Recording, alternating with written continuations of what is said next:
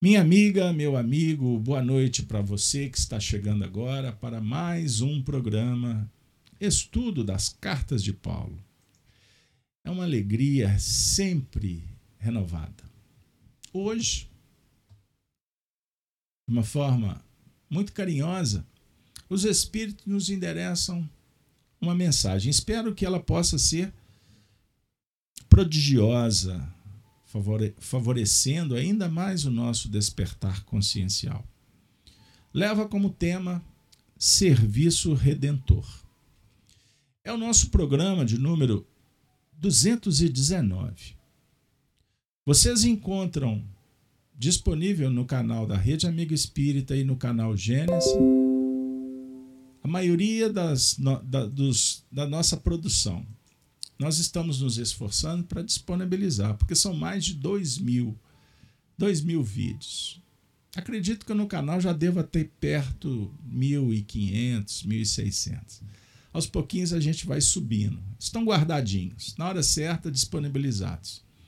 Atualmente estamos relembrando o amor e sabedoria de Emmanuel. Venha relembrar conosco, canal Gênesis, repito. Trabalho que nós fizemos em parceria com a Rede Amigo Espírita no ano de 2013. E Cartas de Paulo vocês vão encontrar a coleção completa. Playlist com 219 programas. Beleza? Será que temos tempo? Ah, o tempo é o senhor dos destinos e nós temos que aprender a valorizar e administrar. Não é mesmo? Pois bem, minha amiga, meu amigo que Paulo abra as portas da sua escola filosófica e, a partir de agora, possamos fazer uma viagem no tempo. Vamos aos tempos do cristianismo primitivo. E agora, sem delongas, vamos fazer a leitura da carta que estamos atualmente estudando. Primeira carta de Paulo aos cristãos da cidade de Corinto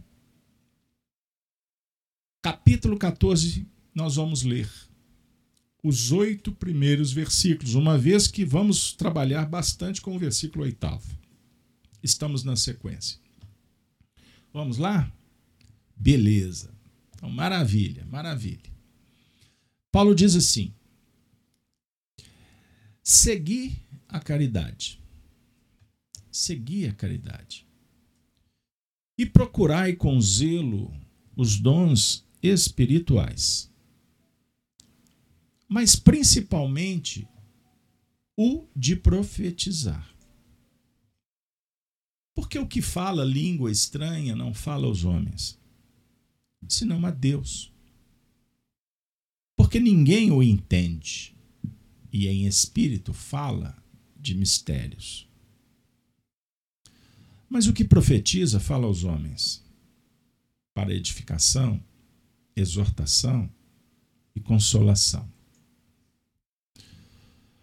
O que fala língua estranha edifica-se a si mesmo. Mas o que profetiza edifica a igreja. E eu quero que todos vós falais línguas estranhas, mas muito mais que profetizeis. Porque o que profetiza é maior do que o que fala línguas estranhas. A não ser que também interprete para que a igreja receba edificação.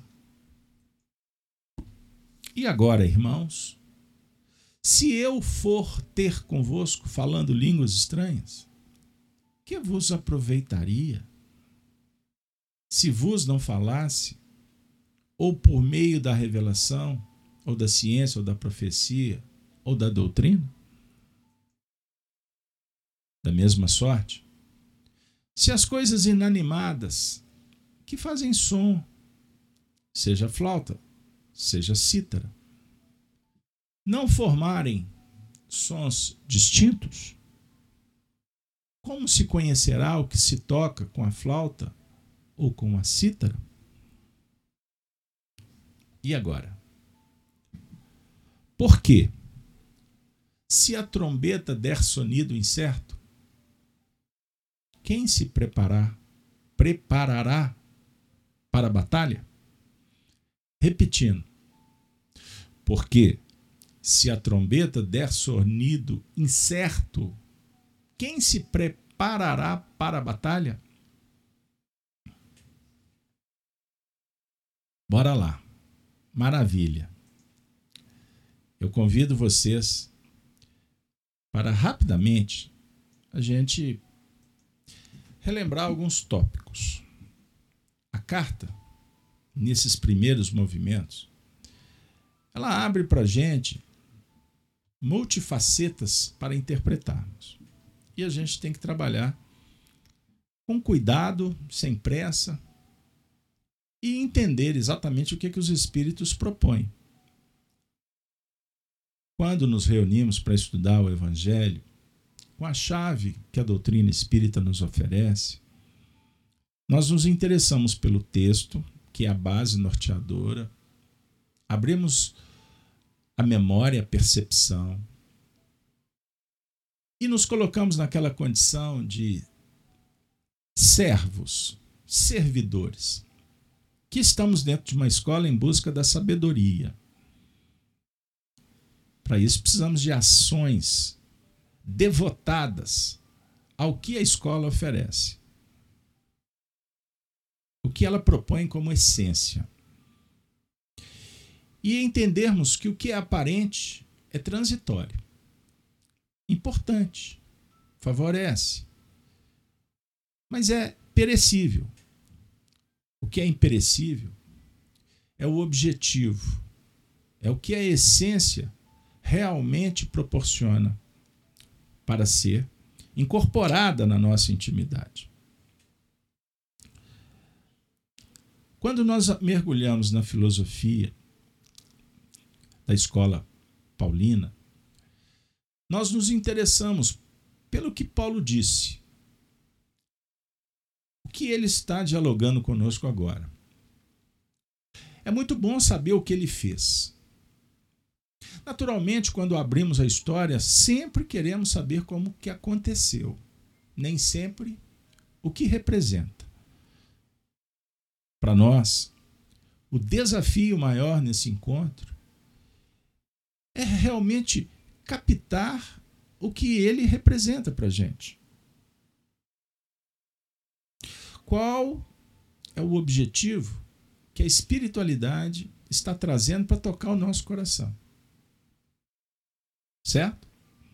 Então, nós vamos nos esforçar para fazer uma coisa certa. Pois o homem se realiza não pelo que ele fez, e sim se ele fez a coisa certa. Paulo fez a coisa certa. Ele era um vaso escolhido, ele foi um instrumento, ele afinou. Ele afinou, ele desenvolveu suas faculdades, ele habilitou-se para se tornar um mensageiro do Cristo. E agora, ele está nos chamando para o mesmo. Então nós não estamos aqui para receber os ensinamentos paulinos que nos aproxima de Jesus para ficarmos presos na retaguarda.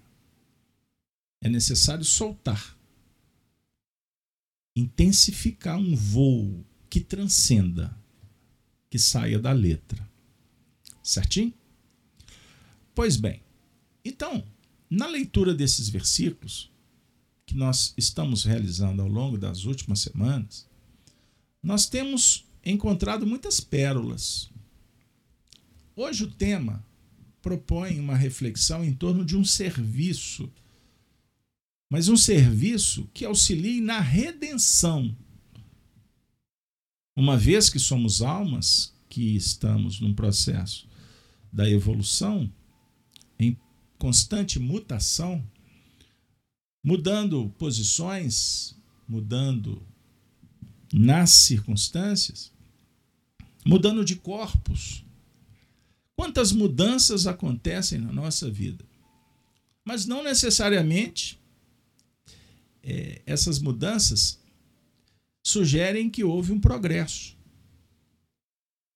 Então estamos com Paulo em busca de aprimoramento.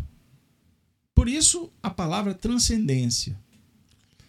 Saindo dos mecanismos do aprendizado mecanicistas, do desenvolvimento do sensório, dessas faixas mais presas aos aspectos fisiológicos animais. Então, durante o dia, a gente trabalha o tato, o olfato, o paladar, a audição e a visão. Numa atividade espírita, espiritualista, nós estamos querendo propor o desenvolvimento do psiquismo, das faculdades da alma, como, por exemplo, a mediunidade. Não dá para falar de espiritismo sem tocar no assunto mediunidade. Pois o espiritismo é a ciência filosófica que dialoga com a imortalidade da alma, com a realidade dos espíritos e com o convívio dos encarnados com eles. Pois eles estão conosco 24 horas por dia. E para conviver bem com os espíritos, nada melhor do que aprimorar, do que lapidar do que afinar esse instrumento que agora eu passo a chamar mediunidade. E Allan Kardec faz um esquadrinhamento. Ele faz um mapa, uma cartografia espiritual de alta relevância, para que a gente entenda, para que a gente estude, para que a gente pratique e a mediunidade, a faculdade que favorece o intercâmbio com outras faixas espirituais, com outras dimensões, com outros planos, seja a terminologia que nos interesse, da sua preferência. Não tem problema. Pois isso garante uma repercussão positiva na nossa vida. Todos temos sensibilidade mediúnica, todos num grau ou noutro, que varia ao infinito, desde uma percepção simples a uma mediunidade ostensiva. E a mediunidade também se transforma numa ferramenta para que a gente possa encontrar soluções para as nossas questões pessoais. Pois ela não é uma faculdade é, que a gente vai lidar descolado com o que realmente ela significa. Se, é se ela dialoga com outras faixas espirituais, nos dando condições de transcender o horizonte material, também é verdade que quanto mais nos educarmos moralmente e intelectualmente, adquirindo experiência, esta viagem a esse mundo desconhecido passa a ser um, uma travessia que vai nos trazer bem-estar, que vai nos auxiliar também com sugestões, com induções, que vão, quando assimiladas e aplicadas, repercutir no cenário da nossa vida prática. Aqui, entre os homens, na terra, no corpo. Então, a mediunidade, quando ela então é tratada dentro de um sistema de educação moral e espiritual, ela pode se transformar numa ponte extraordinária para que a gente possa acessar as faixas sublimes da vida. Possamos intercambiar com espíritos que a nossa percepção comum não consegue acessar. Então não basta ser médium. É necessário iluminar a mediunidade. Então, o diálogo ele passa pela força de vontade. Lembrando que nós temos forças na nossa intimidade, várias. Várias forças. Né? Explosão, paixão, violência, cólera. São forças. A fé é força. A fé é um, o amor é uma força, é um tipo de força. Ele propõe, ele favorece. Mas existe um ingrediente aqui chamado vontade. A vontade é uma força lúcida, perseverante, duradoura. Que é diferente de desejo. Então, a vontade, até repercutindo no Emmanuel, Separei o livro aqui, tem uma bela mensagem, mas não vai dar tempo de brincar com ela, não. Pensamento e vida, vontade. Quando o Emmanuel diz de uma forma filosófica, bela, objetiva, clara, que a vontade é um impacto determinante, é a gerência, é a gerência da nossa casa mental. Portanto, é uma faculdade que, acionada, ela mobiliza, ela direciona, ela impede, ela transforma. Ela se torna um fator fundamental na nossa evolução. Beleza? Então existe. Só a título de informação, porque eu estou aqui no chat com médiums. Vários que eu conheço. É isso? Cada um tem um, um grau de mediunidade, tem um tipo de mediunidade dentro de uma classificação que passa pela vidência, pela clarevidência, pela inspiração, pela audição, pela clara audição, pela retrocognição, olha aí, pela premonição, retrocognição, voltar no passado, a pré-monição, ir ao futuro. Olha aí, pré-cognição. Nós temos a psicografia, a psicofonia. Temos a mediunidade da cura, que na verdade não é cura, é apenas para a gente entender. Existem médiums com abundância de ectoplasma, são podem ser classificados como médiums de efeitos físicos. Ontem eu dialogava com meu filho, ele me mostrando uma família que começou a fazer fotos e nas fotos começou eles começaram a identificar a presença dos espíritos, crianças, pessoas adultas, parentes desencarnados. Aí ele veio me questionar. Eu falei assim: mediunidade é efeito físico. Por quê? Porque, para que a máquina possa, pudesse registrar, fotografar um espírito, a máquina não vai captar o espírito se ele não tiver materializado. Mesmo que um reflexo. Tome cuidado, hein? porque reflexo da, da luz nas fotografias engana. E o povo já adora o misticismo. Mas existem registros. Isso não tem problema nenhum, isso é mais comum do que se imagina. Mas tem que ter um médium de efeito físico. Se não tiver, não dá. O efeito físico que favorece as pancadas, os sons. Não é? Então, nós temos aí uma variação.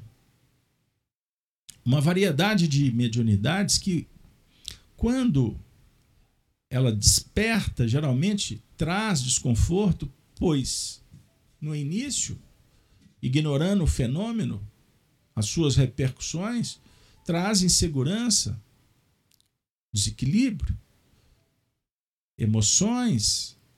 Quando em contato com os espíritos existe assimilação dos fluidos, quando o espírito enfermo, isso pode ocasionar por afinidade, hein? Isso não acontece assim não.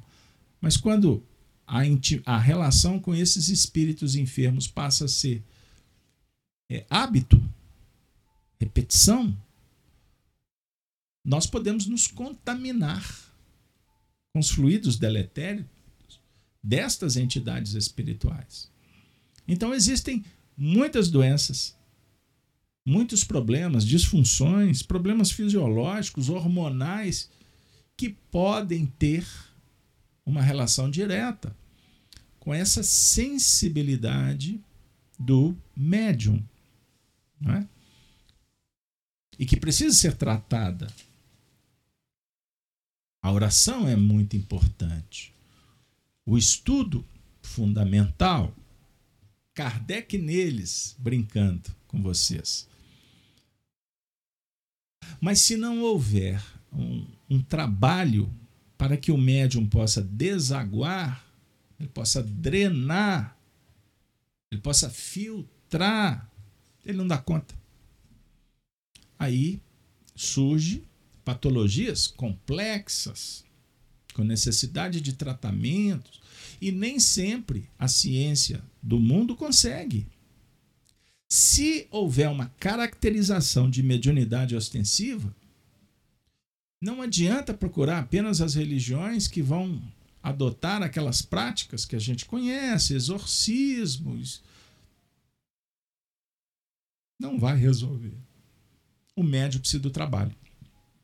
Ele precisa estar vinculado a um grupo sério, onde ele tenha segurança, afinidade, que ele se sinta acolhido,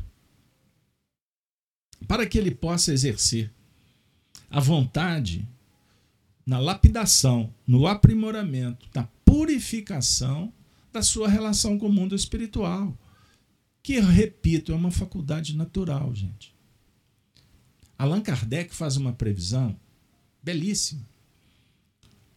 Nós vamos encontrar no livro A Gênesis, Milagres e Predições segundo o Espiritismo, no capítulo 1, quando ele define a mediunidade no futuro como de domínio público. Será comum. Todos os lares, todas as famílias teremos médiums. Médiuns intuitivos, médiuns inspirados. Esses poetas, os músicos, vivem nos contando histórias o depoimento mais marcante do Almi Sater, quando fez aquela música é, Tocando em Frente, se eu não estiver errado, ele dá uma entrevista num programa de TV de uma senhora muito famosa nesses programas musicais. Tô pelejando, tô vendo ela aqui na minha frente, esqueci o nome. A idade tá chegando, hein? Daqui a pouco vocês me ajudem aí no chat. É, é a dona Leila, você que é boa de pesquisa. Então, ele fala, ele conta a história, como é que ele, o Renato Teixeira, como... aí no final ele diz: Olha, para mim, essa música não é minha. É uma das mais belas. Inesita Barroso. Ô, Fernanda, você brilhou. E o Leonardo disse isso mesmo, tocando em frente, tá vendo? Inesita Barroso programa musical de décadas e décadas na televisão brasileira. Na época que a televisão realmente promovia uma cultura do bem. E aí, vejam bem, essa música não é minha, isso é uma psicografia. Psicografia. A Lívia está lembrando, não é, Lívia? Vale a pena, pessoal, vocês pesquisarem aí no YouTube. Eu, olha, Lívia, Lívia, você tem um nome muito bonito, viu? sou suspeito para falar das Lívias. Olha, com toda. Data Vênia Emanuel. Mas eu já assisti essa entrevista muitas vezes. Ela é tocante, para brincar que a música é tocando em frente. Eu estou colocando isso, gente, porque o tema ele pode abrir para gente N vertentes. E eu fui chamado para falar um pouquinho sobre a mediunidade, sem me deter muito. Mas eu me coloco à disposição nos próximos eventos, Cartas de Paulo, a responder vocês, se quiserem que eu volte nesse assunto. Então tragam perguntas objetivas que a gente pode abordar sem problema nenhum, porque Cartas de Paulo eu não venho aqui com um programa pronto. Eu venho aqui para trabalhar com inspiração e, se possível, no diálogo com vocês. Programa, conteúdo, programático a gente faz em outras lives. Beleza, pessoal? Então, voltando. Então, a mediunidade para o médium se torna uma grande oportunidade, pois somos almas, uma definição, vou trazer Emmanuel no livro Consolador. Somos almas compromissadas, que utilizamos da nossa sensibilidade para alimentar as paixões. Aí vem aquela pergunta: o princípio das paixões será mal em si mesmo, embora esteja na natureza? Olha que não estava na programática, hein? O livro dos Espíritos está aberto. Então por que não? O princípio das paixões será mal em si mesmo, embora esteja na natureza? Resposta dos Espíritos para Kardec: não. A paixão está no excesso aliado à vontade visto que o princípio que lhe dá origem foi posto no homem para o bem e pode levá-lo a grandes coisas. O abuso que dela se faz é que causa o mal. Então, geralmente, os médiums somos aqueles que colocamos excesso nas paixões. O princípio da paixão é nobre, é puro. O excesso é que complica. Então, o abuso que delas se faz é que causa o mal. O mal é a ausência do bem. Não é isso? É a ausência do bem. E como eu brinquei com a Lívia sobre a Lívia, ela está dizendo aqui no chat. Deixa eu colocar aqui para a galera ver. Hoje eu estou muito light, viu, gente? Gratidão, Beto. Ser Lívia, aquela Lívia, é a meta. Pois é. Depois você vai conhecer também a Lívia do livro Ave Cristo. Venha conversar conosco nas sextas-feiras à tarde, que a gente tem falado dela. Que na verdade é Chico Xavier. Beleza? Chico é a Lívia do Ave Cristo, em homenagem à sua mãe do há dois mil anos, que se chamava Lívia. E nesse episódio, há dois mil anos, Chico foi Flávia Lentulus. Beleza, pessoal? Por revelação dele mesmo, tá? Não é por, por opinião que destas que andam por aí. Então, o médium se complicou com as paixões. Então ele recebe a oportunidade de desenvolver a sua sensibilidade, essa sua faculdade, para se reajustar no contexto da vida. Bom, eu estou falando sob o ponto de vista técnico. Mas, sob o ponto de vista de uma explicação terapêutica, podemos dizer que é uma grande oportunidade lidar com a mediunidade, pois ela nos auxilia, inclusive, a recordar quando na Terra da nossa destinação espiritual. Médiuns que foram céticos, que brincaram com a crença das pessoas, que abusaram do conhecimento religioso, que usaram do magnetismo para guiar multidões ao excesso das paixões. Então, temos como uma grande prova a mediunidade. Pois a mediunidade dos santos, das almas redimidas, são instrumentos que foram conquistados eles não têm como punição. Perceberam? Então Jesus é o, o, o tipo mais perfeito, é o modelo a ser seguido sob o ponto de vista moral, de conhecimento intelectual, potencial de irradiação incomparável. E por isso ele é a referência da mediunidade. Ele tinha todas as faculdades mediúnicas em plenitude. Nem sempre os médiuns que possuem, conhecidos historicamente, eles tiveram estas mediunidades muito desenvolvidas por conquista, mas por acréscimo de misericórdia, para que, no bom exercício destas, eles crescessem também. Claro? Então, para dar um, um exemplo, é o, o exemplo clássico para nós de mediunidade. Chico Xavier. Que durante muitas encarnações exerceu a mediunidade. Nem sempre de uma forma ajustada. Tá aqui, pessoal. Chico, Diálogos e Recordações da minha autoria. Memórias Vivas de Arnaldo Rocha, que está ao lado do Chico nessa foto que a gente conseguiu resgatar. Duas almas muito queridas. Trabalharam juntas, reencontraram para que cada um pudesse, incentivando uns aos outros, pudesse fazer a sua, cumprir a sua tarefa.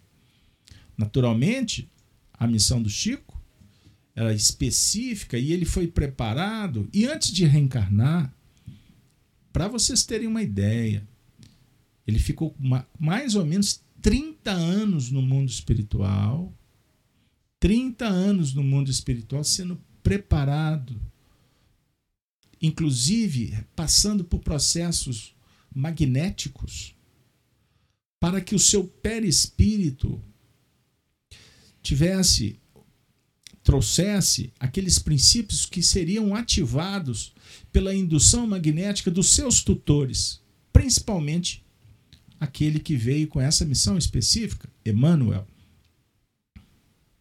Então o Léo, o Léo, ô Léo, quanto tempo, amigo? Você anda sumido. O Leonardo Rocha, amigo lá do Rio, né, Léo? Ele está perguntando: seria a mediunidade um compromisso?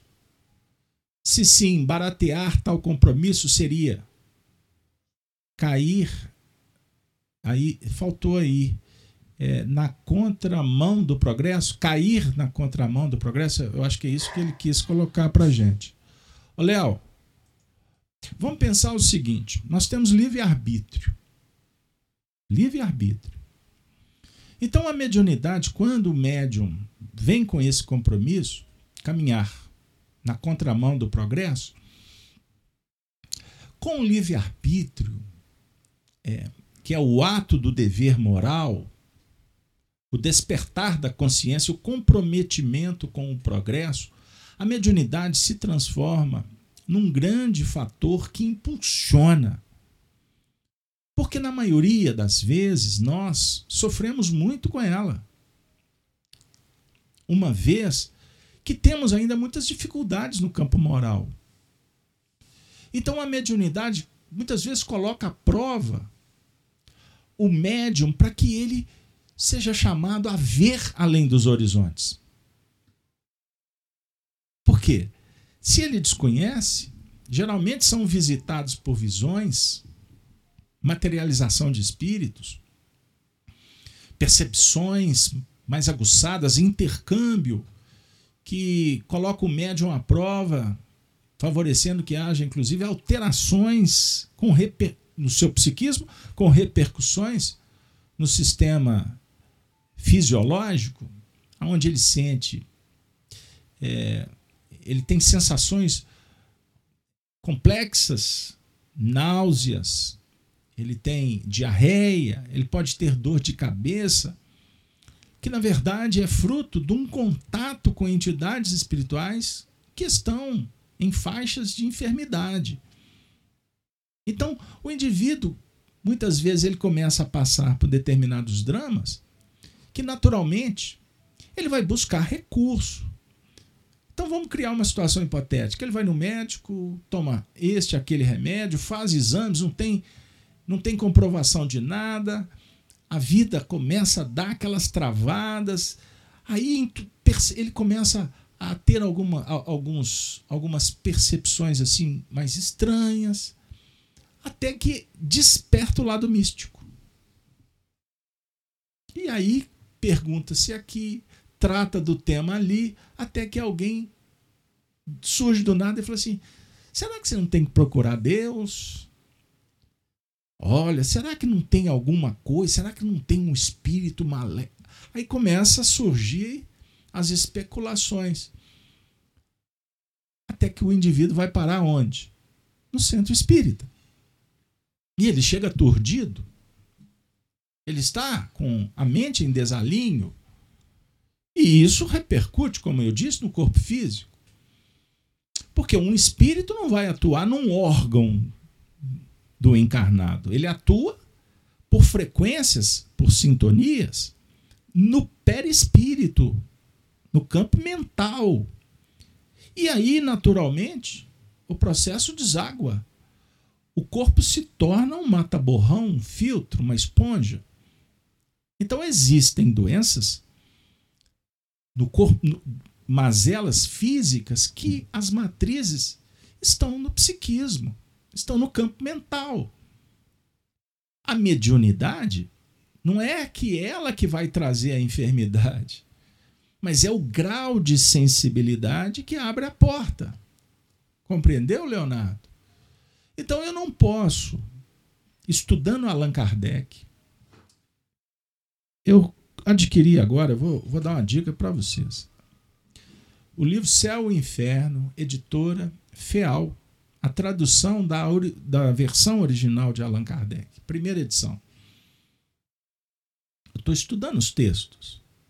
Então, se você traz Kardec purinho, purinho, purinho para o nosso diálogo, nós não podemos falar que a mediunidade vai favorecer para que o indivíduo ande na contramão. Não. Contramão, ele vai criar impedimentos. Porque contramão pode dar uma ideia de que ele vai andar para trás. Haverá uma retrogradação? Não nós podemos dar uma parada. Por opção. Escolha. Livre-arbítrio. A mediunidade, portanto, é uma sensibilidade que vai nos ajudando, olha para você ver, de uma forma extraordinária, a você ver o que normalmente você não vê, porque você passará a ver com profundidade. Você começa a ver uma outra dimensão. Opa, o que, que eu estou vendo? Vou pegar esse caso. A menina bateu uma foto. O Cláudio, Cláudio Sá, é isso mesmo? Desculpa quando eu errar as pronúncias, tá? É, um médium consegue perceber se outra pessoa é médium também? Sem dúvida, se ele for experiente. Nós conseguimos perceber, sem dúvida alguma. Porque a gente consegue identificar.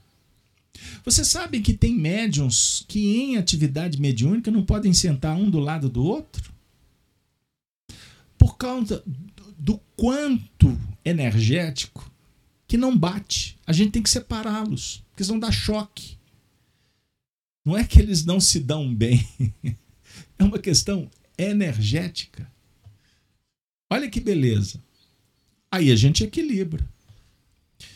Eu trabalhei com uma médium durante muitos anos que ela não podia encostar no meu braço. Eu e ela, não, não dava nem para abraçar. Eu brincava com ela, nós dois pegamos fogo, certo?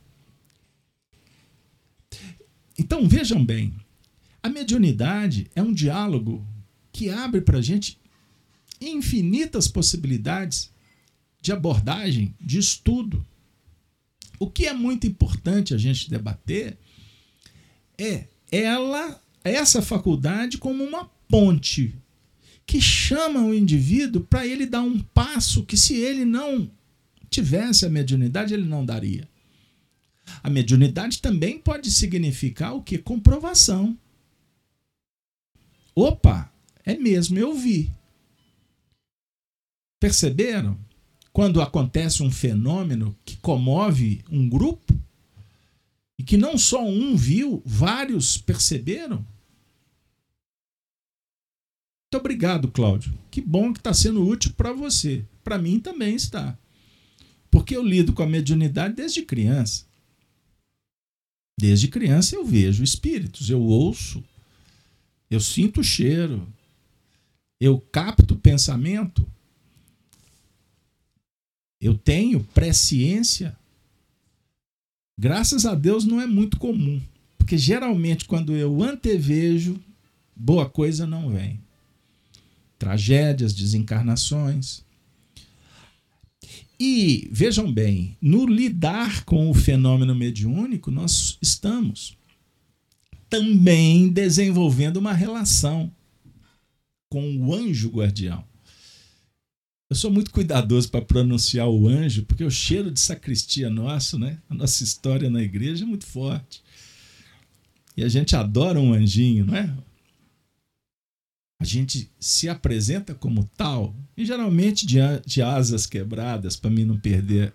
Eu perco o amigo, mas não posso perder a oportunidade de contar um caos, não é verdade? Falei para vocês que eu estava leve hoje? Pois bem, então, observem. Você passa a dialogar com o seu mentor espiritual.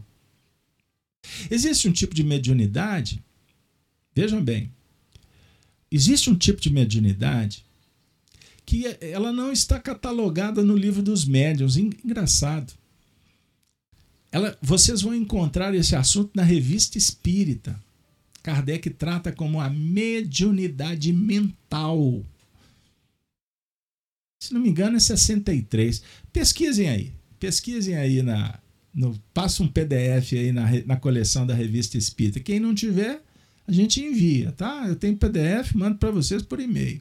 Procure o pessoal da FIAC aí que a gente providencia. Aí vocês dão aquela busca por palavras-chave, vocês vão lá no tema, facilita bem. A mediunidade mental é aquela que você dialoga. Você dialoga com os espíritos e tem aquela certeza que eles estão dentro de você. Olha que barato, olha que maravilha, pessoal. Dentro de mim. Sim, eles estão. Você está no campo mental. Estabelece diálogos belíssimos. Não necessariamente você tem que ver um espírito. É muito mais fácil você dialogar com eles mentalmente, porque você pode não ter a faculdade desenvolvida da evidência, da clara evidência, mas da evidência da sua presença, para mim fazer um trocadilho. Respeitoso, é claro. Agora, só a experiência que vai te auxiliar a identificar. Mediunidade mental 1863. Ô Regina, eu queria ter uma filha assim.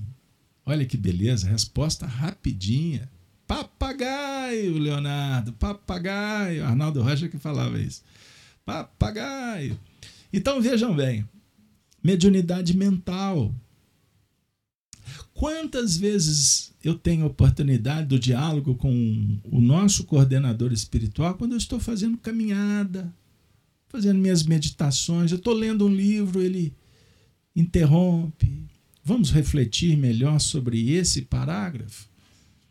Ou eu faço uma pergunta, nem sempre eles estão presentes, mas quando estão, a gente identifica.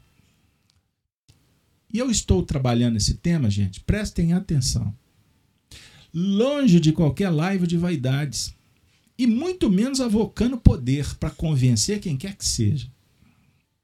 Esse não é o meu estilo. Para quem me conhece há muitos anos sabe que eu evito falar de experiência pessoal que a gente tem que trazer os livros, os autores, eu tenho que apagar. Mas tem coisa que eu tenho que falar do que eu vivo. Porque, afinal de contas, eu comecei no Espiritismo em 1987 e alguns meses pós a minha entrada no Centro Espírita me colocaram dentro de uma reunião mediúnica e eu nunca mais saí. Então eu já participei de reuniões mediúnicas de todo tipo que vocês possam imaginar. Das santificadas até as bagunçadas. As que tinham cheiro de sacristia, as dos médiuns deselegantes, deseducados, de grupos com competição interna, de vaidades, até aquelas atividades que marcaram nossas almas, aonde assistimos materialização de espíritos, materialização de objetos, vozes direta, todos em silêncio, e uma garganta formada por ectoplasma no ambiente e a gente escutando uma preleção do espírito Sheila, inesquecível. Eu fico, eu fico imaginando Arnaldo Rocha junto com Chico assistindo Emmanuel materializado. Vou contar uma história, uma vez que ontem nós comemoramos com muita alegria a independência do Brasil. É bonito ver a bandeira tremulante. O primeiro espírito que se materializou através de Chico Xavier, através de Chico Xavier, foi o alferes Tiradentes. Conforme nós fizemos essa descrição no nosso livro, Chico, Diálogos e Recordações. Acessem, editora O Clarim. Imagine que beleza. Arnaldo ouviu Tiradentes falar por quase meia hora uma preleção do Evangelho. É isso, Leonardo muitos grupos. Eu participei de grupos pelo Brasil afora, assisti coisas que vocês não. É extraordinário, dá para escrever livros. Então, nós lidamos com médiums desequilibrados, obsedados, tratamentos dos mais variados, e para cada mediunidade, para cada médium enfermo, uma atividade específica, time diferente, procedimentos bem caracterizados de acordo com o perfil psicológico do médium. Então não tem receita de bolo. Tudo isso estou falando em função de uma pergunta que surgiu. Se nós podemos identificar mediunidade. Então, ao longo dos anos, quando eu deixei a condição de ser apenas um médium e passei a ser um médium orientador, eu aprendi a lidar com os meus amigos médiums, médiums, senhoras, senhores idosos, jovens, adolescentes, médiums de efeito físico, clarividência. Eu tive a oportunidade de construir o meu livro, Chico Diálogos e Recordações, com os espíritos dialogando comigo através de vários médios, inclusive fora das minhas atividades Médiuns que do nada pegam o telefone, me ligam e me contam um sonho.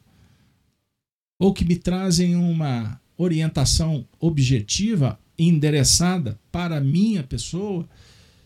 E quando eu recebo, eu vou passar pelo processo de filtragem. Aí eu vou lidar com o que eu aprendi na prática que Kardec ensina, que é lidar com a universalidade. Ou seja, recolher depoimentos, atividades mediúnicas de médiuns que não se conhecem, que não convivem. E dali o substrato. Os espíritos dialogam comigo muitas vezes por metáfora. E os médiuns não sabem. Me contam, Carlos Alberto, eu estou vendo uma cena, não estou entendendo bolufas. Aí o outro faz o mesmo. E eu aqui fiz uma indagação mental porque aí entra um expediente chamado discernimento de um dirigente. Eu, como médium, para determinados assuntos, eu não posso fiar, eu não posso confiar só na minha percepção. Porque toda percepção tem um pouco, tem um ingrediente de fantasia. Ah, viu, Léo? Gostou? Então você não pode confiar numa fonte só. Foi, foi ou não foi o que Kardec nos ensinou? Kardec conversava com muitos médios.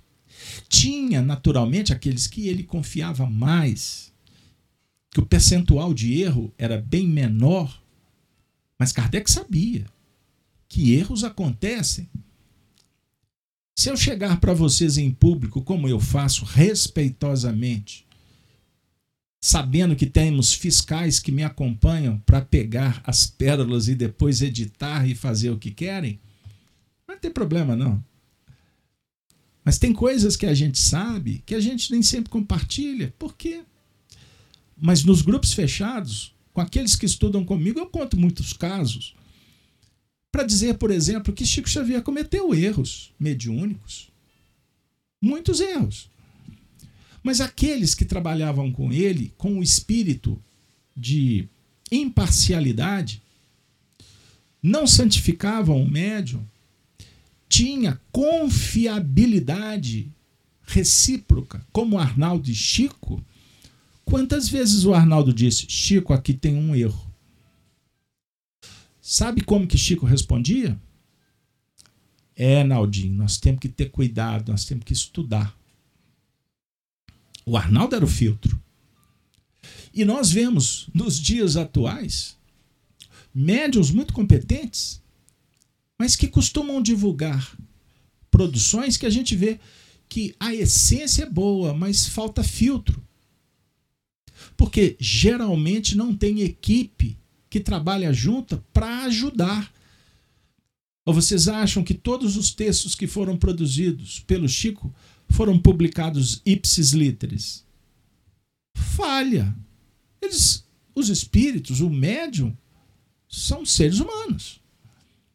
Lembram do Chico em Cartas para Vantuil de Freitas?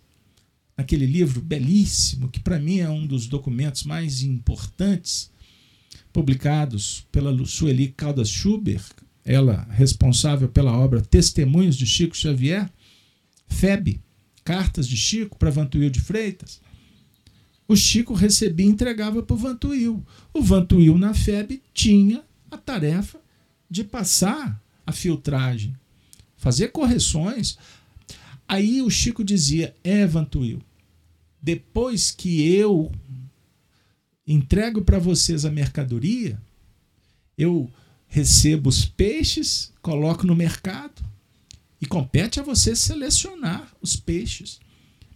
Óbvio que o médium adestrado, o médium equilibrado, o médium evangelizado, como foi Chico, a margem de erros é infinitamente menor do que o médium que está dando os primeiros passos, que não tem experiência, ou que não trabalha com uma equipe séria.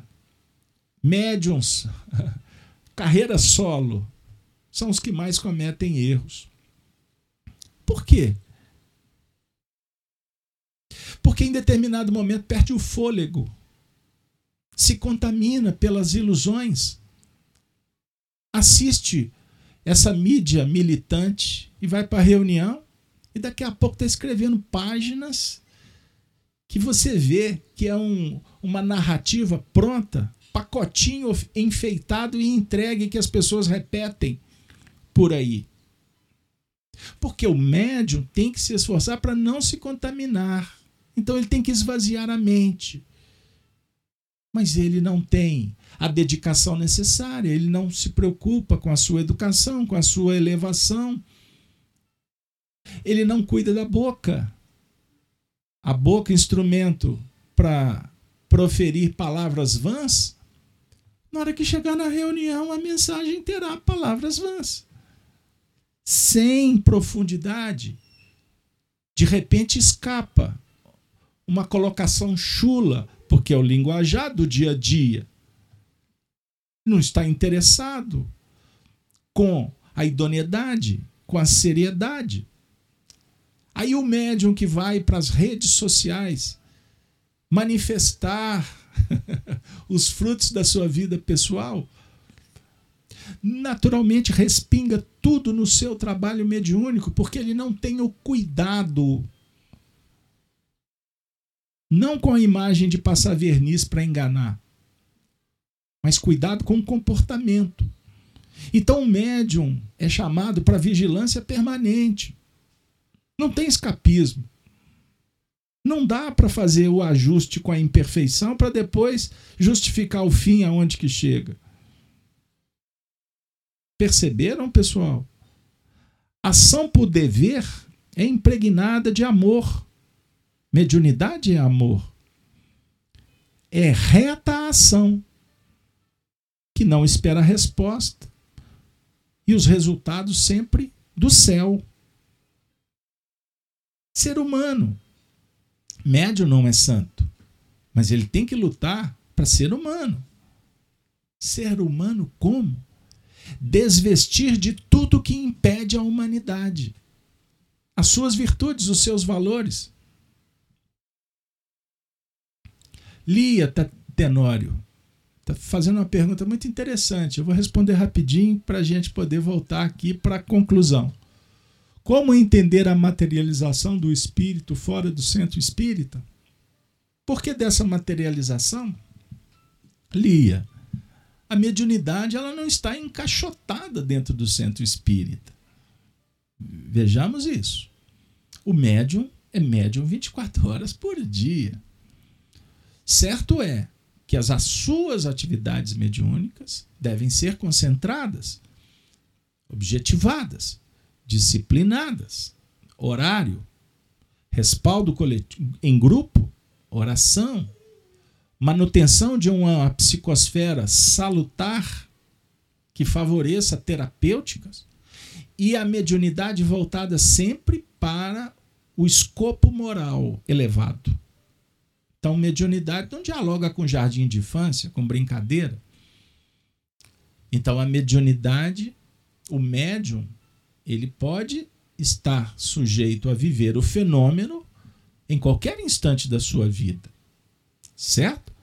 Mas quando ele adquire experiência, ele passa a administrar isto. Ele não se torna escravo.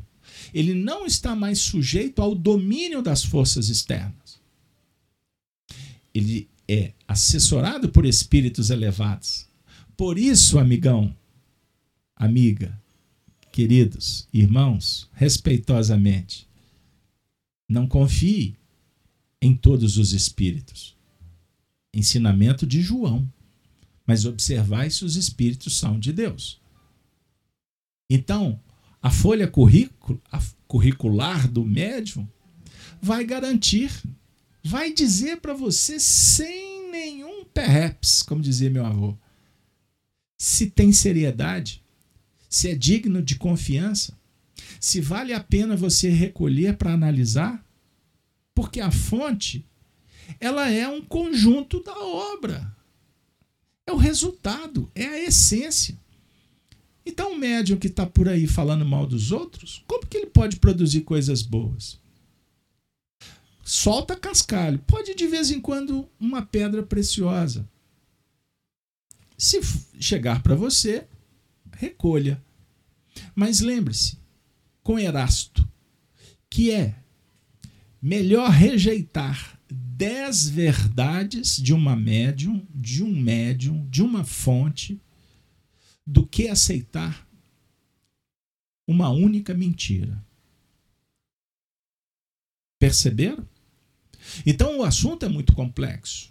Então nós estamos falando que os médiums somos todos imperfeitos. Mediunidade, ela é uma faculdade e que depende do seu administrador, que é o espírito, é o indivíduo que tem o seu caráter, a sua índole. Então, nos dias de internet, de rede social, não é difícil você identificar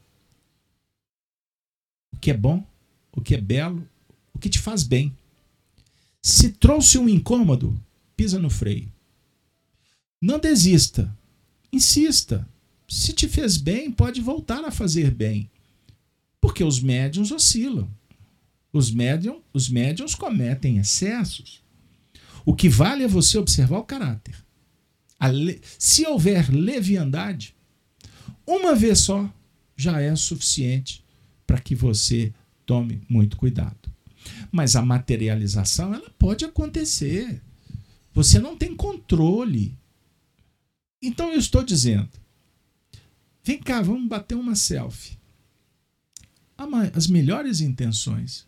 Aí na hora que tu vai ver a foto, apareceu um, um alienígena, um ser que você não sabe quem é. Por que, que isso aconteceu? Uma causa tem.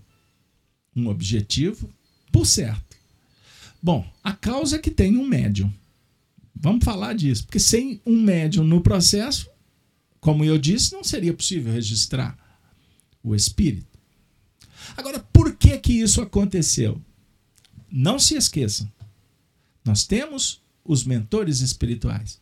Então, nenhum médium está abandonado. Sabe por quê? Porque o mentor espiritual, esse anjo que eu brinquei, que anjo significa mensageiro, né? o mensageiro do bem, se ele está ajudando, ele está em nome de Jesus. Ele está cumprindo a promessa do Cristo. Não vos deixarei órfãos. Então o médium jamais está sozinho.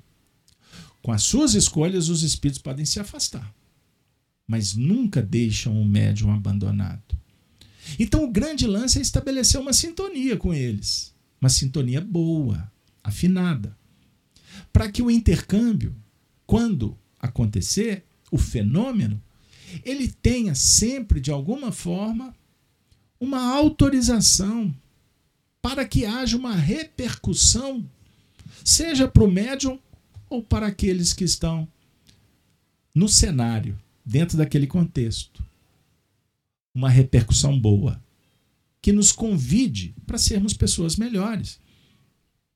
Não a mediunidade primitiva que materializa aquelas complicações, aqueles ranços religiosos, não mais. Embora respeitando aqueles que vivem esses fenômenos.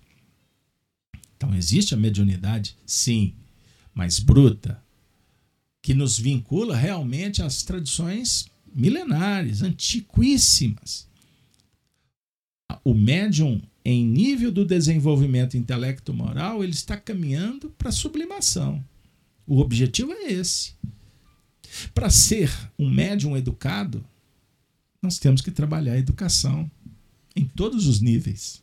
Perceberam? Não dá para dissociar a mediunidade do homem do indivíduo. Educa-se o homem, aprimora-se a mediunidade. E purifica o intercâmbio. O médium passa a se identificar com espíritos nobres que substituem aqueles que talvez participaram até do início da educação mediúnica. Porque geralmente, quando começa, nós estamos muito mais sujeitos aos espíritos mais toscos, mais brincalhões, os chamados batedores, os risadinhas, não é mesmo?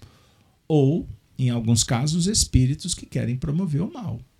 Eles usam os médiums invigilantes ou inexperientes, incautos, que não estão compromissados com o bem do próximo. Então, pessoal, existe sim a mediunidade dos médiuns enfermos e existe a mediunidade dos médiuns a caminho da superação, vencendo suas paixões, administrando melhor e se tornando médiuns evangelizados. Carlos Alberto, hoje se falou da mediunidade, quase não falou do Paulo. Que tristeza, Carlos Alberto. Mas, minha amiga, você que está em casa, não se entristeça, sabe por quê? Porque se a trombeta der sonido incerto, quem se preparará para a batalha? Quem? Pois bem, chegou o momento de trazer para o nosso espaço virtual nosso professor, Emmanuel que no livro Vinha de Luz nos oferece uma, uma lição intitulada O Som. E com ela nós vamos caminhando para as reflexões finais e para a culminância do tema da noite. Eu peço licença para vocês para que a gente possa juntos entender o que, que o Emmanuel quer dizer com o som interpretando esse versículo. Porque se a trombeta der sonido incerto, quem se preparará para a batalha? Vamos lá. Fala, professor Emanuel. Ninguém julgue sejam necessárias ou necessários grandes cataclismas para que se efetue a modificação de planos da criatura. O homem pode mudar-se de esfera sem alarido cósmico. E as zonas superiores e inferiores representam graus de vida na escala do infinito. elevação e queda diante da própria consciência constitui impulso para cima ou para baixo. No campo ilimitado de manifestações do espírito imperecível.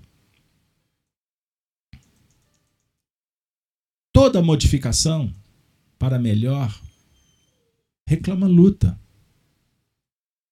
Tanto quanto qualquer ascensão exige esforço. É imprescindível a preparação de cada um para, para a subida espiritual. É natural, portanto, que os vanguardeiros sejam porta-vozes a todos aqueles que acompanham o trabalho de melhoria, aglomerados em multidão. Eis porque personificando no discípulo do Evangelho a trombeta viva do Cristo, dele devemos esperar avisos seguros. Em quase todos os lugares, observamos os instrumentos de sons incertos que dão notícia do serviço a fazer, mas não revelam caminhos justos. na maioria dos núcleos do cristianismo renascente, deparam-se-nos trabalhadores altamente dotados de luz espiritual que duvidam de si mesmos. Companheiros valiosos cuja fé somente vibra em descontínuas fulgurações amigo e amiga. É necessário compreender, porém, que o som incerto não atende ao roteiro exato. Serve para despertar, mas não fornece orientação. Os aprendizes da Boa Nova constituem a instrumentalidade do Senhor. Vou dar um break. Vou repetir a frase, endereçada para todos que estão nessa sala virtual. Estudo das cartas de Paulo. Os aprendizes da Boa Nova, que somos nós, aqui agora, nesse espaço-tempo, constituímos a instrumentalidade do Senhor. Isso é fato. Sabemos que coletivamente permanecem todos empenhados em servi-lo. Entretanto, ninguém, ninguém, ouvide, esqueça a necessidade de afinar a trombeta dos sentimentos e pensamentos. Pelo diapasão do Divino Mestre. Pelo diapasão do Divino Mestre. Para que a interferência individual não se faça nota dissonante no sublime concerto do serviço redentor. Emmanuel. somos instrumentos. Estamos empenhados, é certo. Está claro, está definido. Nós estamos empenhados em, em servi-lo. Por isso, estamos aqui. Estamos juntos nesse processo. Você volta aqui todas as quartas-feiras. Você acompanha os nossos evangelhos todas as manhãs, Gênesis no lar. Nós já sabemos, caso Alberto. Pois bem, agora, se temos essa consciência desperta, é necessário que também tenhamos a humildade em ressignificar os nossos valores sempre que possível, para que não sejamos dissonantes, para que não nos percamos no caminho. Precisamos da decisão no plano mental, mas a perseverança e constância no plano operacional. Lembrar sempre que se estamos fazendo isso, tem uma causa, e essa causa precisa de ser relembrada, ressignificada todos os momentos para que a gente não caia na rotina, nos tornemos invigilantes, julgando-se poderosos, conhecedores, arrogantes, o que naturalmente vai abrir porta para o maligno. Por exemplo, rigidez, dogmatismo, mata, afasta. Quando nos desconectamos com a essência da caridade, que é o manancial que sustenta. Pensem nisso. Quantas vezes o Chico dizia sobre os espíritas discutidores de engrenagens, de sistemas, de instituições, que discutimos tanto que a caridade fica por fazer. Nesse momento histórico que nos encontramos, em que as pessoas estão muito mais interessadas, como eu disse, no que está acontecendo e, no, e o que deveríamos estar atentos é o que representa os acontecimentos. A gente passa pela história e nos interessamos o que, que o Napoleão Bonaparte fez. Nos interessamos no que aconteceu na Revolução Francesa. Depois da queda da Bastilha. Você conhece essa história? Depois que foi instaurado o tribunal da Inquisição, da censura, vamos remover, vamos matar, vamos guilhotinar todos que forem contra a revolução? Será que nós podemos recordar da batalha entre jacobinos e gerondinos, os magistrados, os intelectuais, os políticos da época? Os jacobinos eram os exaltados, os arrogantes, os censores. Foram responsáveis por dezenas de milhares de mortes guilhotinados de uma revolução que nasceu em busca da libertação de um povo que vinha sofrendo diante do mundo antigo, medieval, monárquico. Os ideais eram nobres, mas o que, aconteceu na sequência? O caos se instaurou, porque cada um ficou pensando no próprio umbigo. Com isso, as forças das trevas vieram. E a sequência foi muito difícil para o povo francês. Até que surge Napoleão Bonaparte para pôr ordem na casa.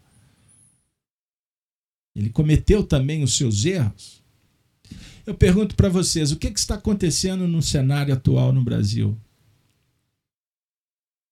É só você estudar a história.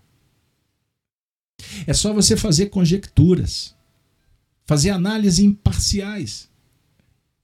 E você verificará que a história se repete. E quem não conhece, quem não se interessa, naturalmente está sujeito a cometer os mesmos erros. Vocês sabem que, por revelação de Chico Xavier, milhões, milhões, dezenas, centenas de milhões de espíritos. Estou aumentando aqui para dar uma dimensão. Foram dezenas de milhões, me perdoe. De franceses vieram para o Brasil, reencarnaram aqui, alguns várias vezes. O que, que nós estamos vivendo 200, 215 anos depois. Então, cuidado para que a gente não entre na gaiola da ilusão de novo, cometendo os mesmos erros.